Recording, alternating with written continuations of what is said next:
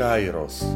Podcast venovaný Svetému písmu, tajomstvám viery a cirkvi.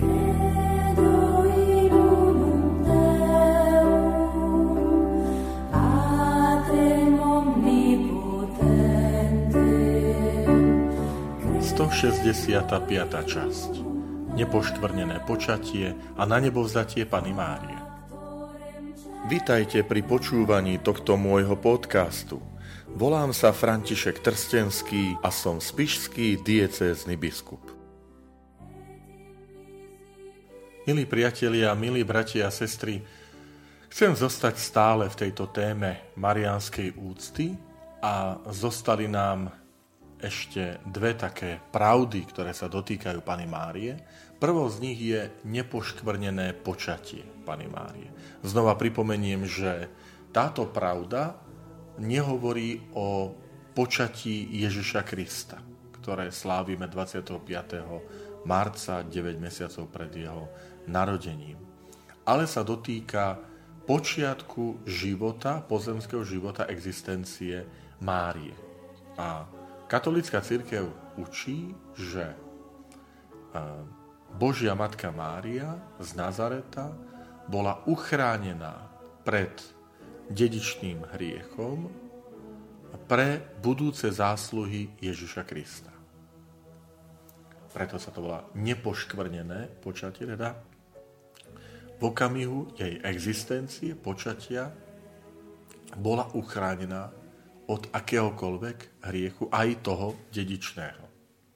My vieme z nauky katolíckej cirkvi, že každý človek sa nielen rodí, ale teda počne aj s tým, že nesie so sebou tento dedičný hriech, ktorý sa mu zmýva potom pri sviatosti krstu.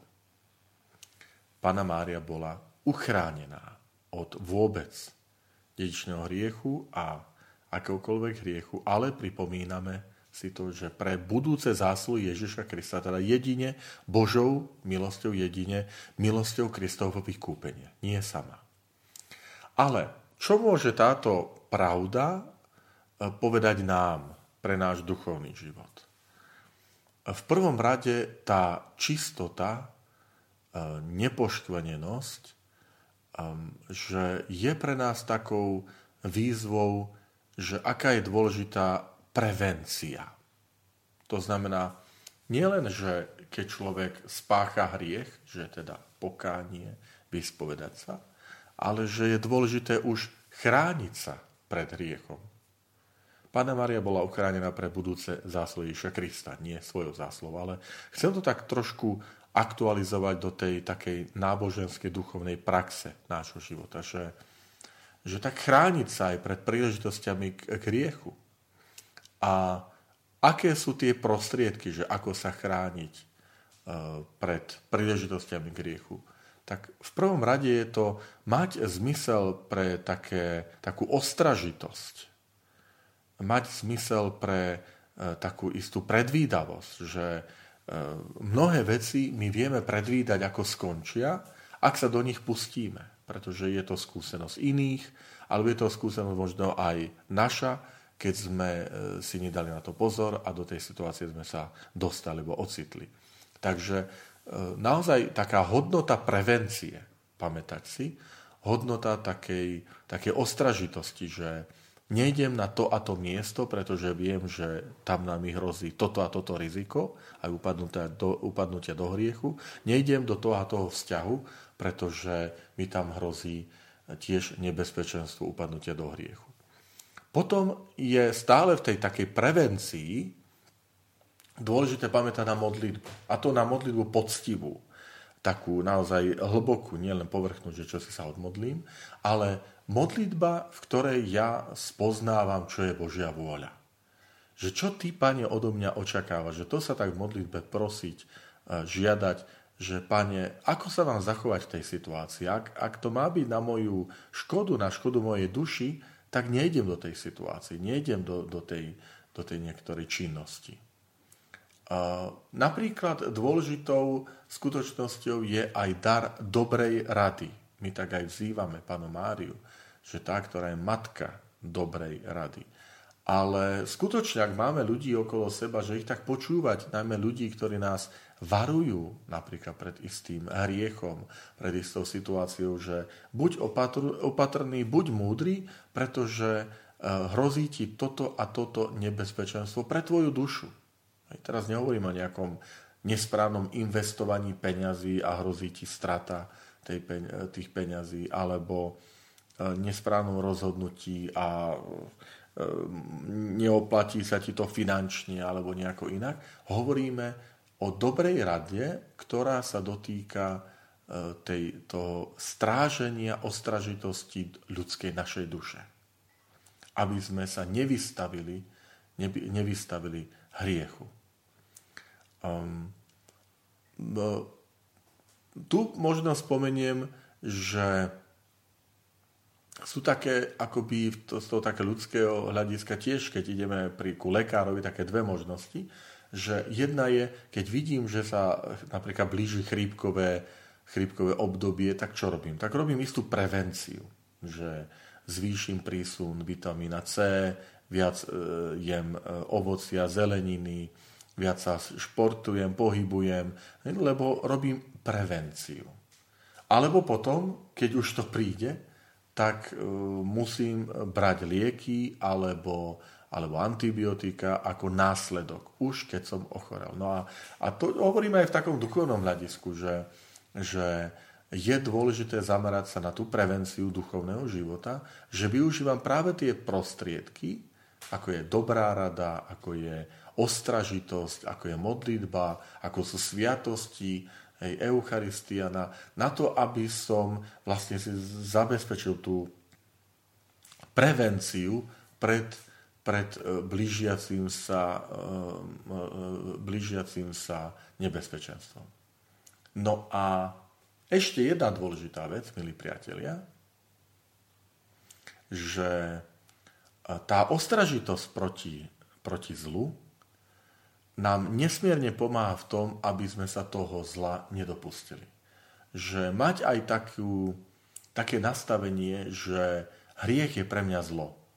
Že hriech je pre mňa e, čosi také nepriateľné a škaredé, že sa mi až, až bridí, ako sa to povie tak trošku expresívne, že, že pri pomyslení na to, že toto by som mal povedať, alebo toto by som mal urobiť, však však to sa mi prieči môjmu svedomiu, to sa prieči takým mojim zásadám, že mať také nastavenie, to je veľmi dôležité, že mať také nastavenie, že uh, tie situácie, ktoré, ktoré, uh, ktorým sa chcem vyhnúť, preto, lebo vidím, že ako, ako sú mi nepríjemné, ako sú jednou pre mňa škodlivé. A preto keď tak, tak sa nastavíme na hriech, že to je čosi, čo je škodlivé, čo sa mi oškliví mne samému, prečím sa, prečím sa strasiem už len pri pomyslení, že to, tohto by som sa mal dopustiť, tomuto by som sa mal vystaviť, tak to je tiež dôležitý predpoklad, eh, predpoklad pre, pre také chránenie sa, tú takú, takú prevenciu eh, pred, pred hriechom. No a potom máme ešte jednu pravdu, a to je na nebo vzatie Pany Márie. Tu je nauka cirkvi, ktorá hovorí, že Pana Mária po skončení svojej pozemskej púte bola vzatá s telom a dušou do neba. Ja som zastancom toho, lebo sú ako keby dva prúdy, čiže jeden prúd, ktorý hovorí, že, že Pana Mária akoby usnula a teda ani sa jej nedotkla smrť, smrť ako dôsledok dedičného hriechu, lebo Pana Mária bola uchránená od tohto dedičného hriechu, ale ja som zastanca tej druhej e, kategórie, druhej skupiny, e, ktorá hovorí, že Pana Mária zomrela. A, a to nie, že mala dedičný hriech, ale že tie jej dôsledky dedičného hriechu pred nimi nebola uchránená. Pána Maria trpela hej, a pod krížom. A to sú tiež dôsledky eh, dedičného riechu, že človek trpí.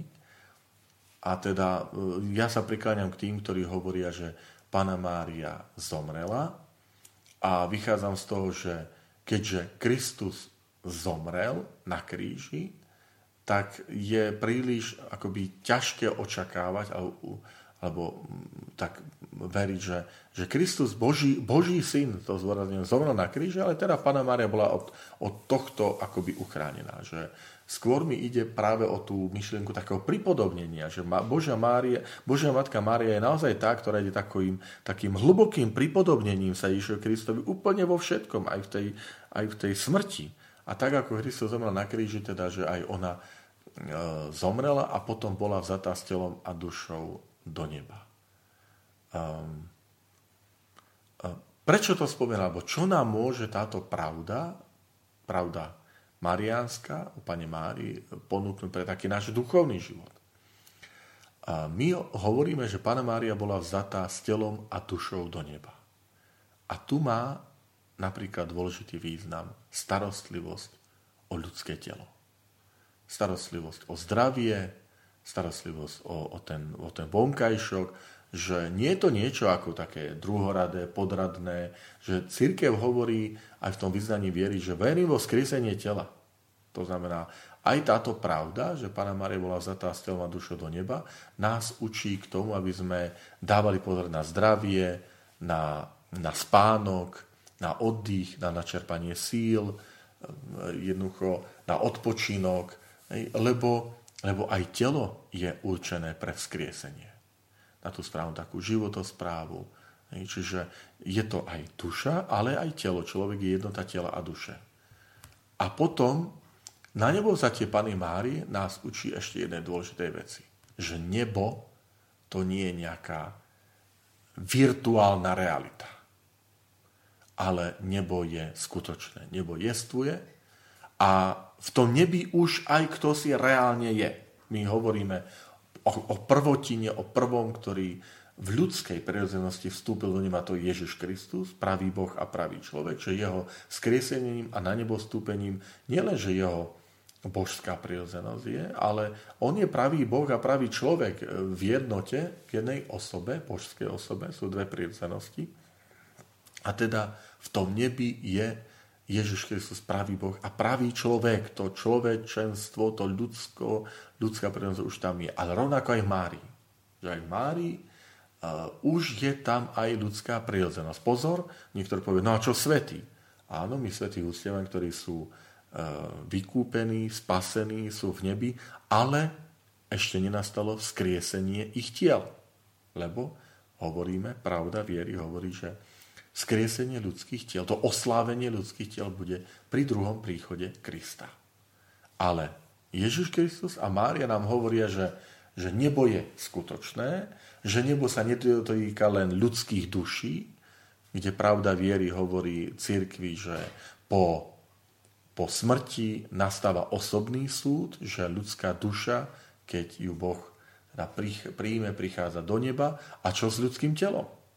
A my hovoríme, áno, ľudské telo bude vzkriesené na konci sveta e, pri druhom príchode Krista. Verím vo vzkriesenie tela, pretože to je úplná jednota človeka, jednota tela a duše.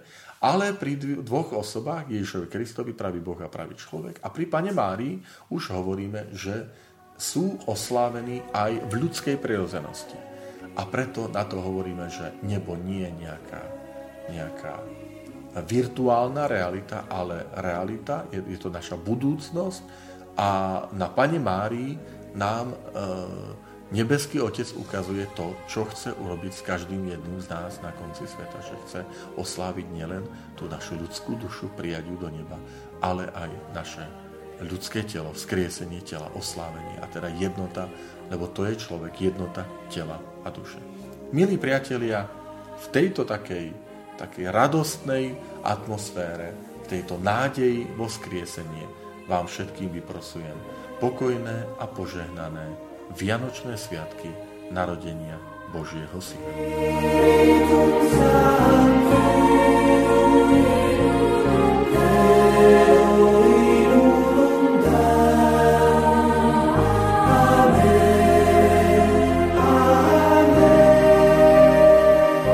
Ďakujem, že ste počúvali tento môj podcast. Teším sa na ďalšie stretnutie s vami. Sledujte aktivity Spišskej diecézy na web stránke www.kapitula.sk alebo na Facebooku Spišskej diecézy.